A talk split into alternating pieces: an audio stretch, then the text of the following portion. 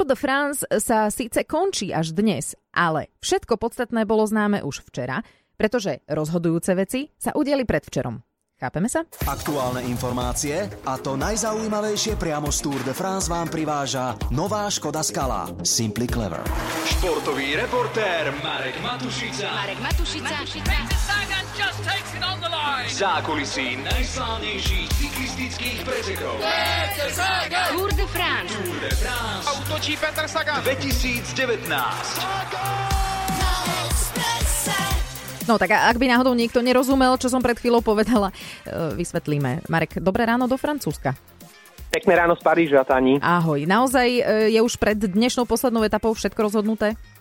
Takmer všetko. Zostáva ešte posledná veľká výzva, triumf pod víťazným oblúkom v Paríži. A budeme samozrejme dúfať, že si tento zatiaľ nesplnený sen splní konečne Peter Sagan, ktorý dnes do Paríža privezie 7 krát zelený dres pre víťaza bodovacej súťaže. Toto je, myslím si, rekord, ktorý už možno nikto nikdy neprekoná, jedine Sagan sám, ak o rok vyhrá 8 krát.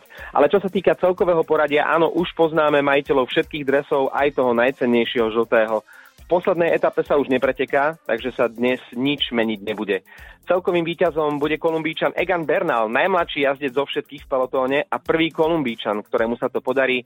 Včera povedal, že dnes bude najšťastnejší človek na svete. Tak ako si to povedala na úvod, rozhodlo sa v tej bláznivej piatkovej etape, ktorú museli predčasne ukončiť pre zlé počasie a včera si už Bernal svoj náskok udržal. Rovnako tak biely dres pre najlepšieho jazdca do 25 rokov. No a bodkovaný dres pre najlepšieho vrchára patrí Francúzovi Bardetovi. Mm, ono sa to tak zdá, že tento rok e, Saganovi išlo ako si ľahšie ako v Lani. Ono sa to tak zdá a v jeho podaní všetko vyzerá tak nejak e, ľahko, ale nie je. Minulý rok si ten záver doslova odtrpel, pretože mal ťažký pád a vlastne len zo seba zaprením preteky dokončil. Tento rok bolo dôležité, že sa mu pády vyhli a že si ten boj o zelený dres kontroloval vlastne hneď od úvodu.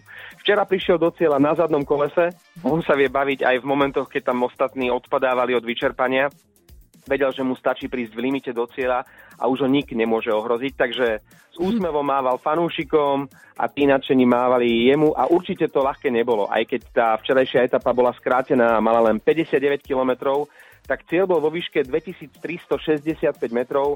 Aby sme si to vedeli lepšie predstaviť, tak to je Kôprovský štít nad Kincovým plesom vo Vysokých Tatrách. Áno, díky. A vieme, čo Sagan povedal po dojazde? Sledoval som jeho rozhovor bezprostredne po skončení etapy pre francúzsku televíziu vo francúzštine. A keď sa ho ten reporter začal plynulou francúzštinou pýtať, tak Sagan robil svoje grimasy, hovorím si, fíha, viem, že Peter vie veľmi dobre po taliansky, ale francúzština? Až potom som si všimol, že má v uchu slúchadlo a že mu to simultáne prekladajú. Povedal, si, povedal, že si tento rok túr naozaj užil, že bola krásna, je rád, že sa mu vyhli pády aj vážnejšie krízy a že túži veľmi vyhrať dnešnú poslednú etapu v Paríži. Dostal aj otázku, čo hovorí na to piatkové predčasné ukončenie etapy a vraj, keď videl tie obrázky, ako vyzerá trať, ktorá bola pokrytá snehom, ľadom a blatom, tak to bola podľa Sagana na 150% e, správne rozhodnutie, že tú etapu skrátili. Áno, tak to rozhodne. Áno. E, toľko z Paríža Marek Matušica, ďakujeme ti, ahoj.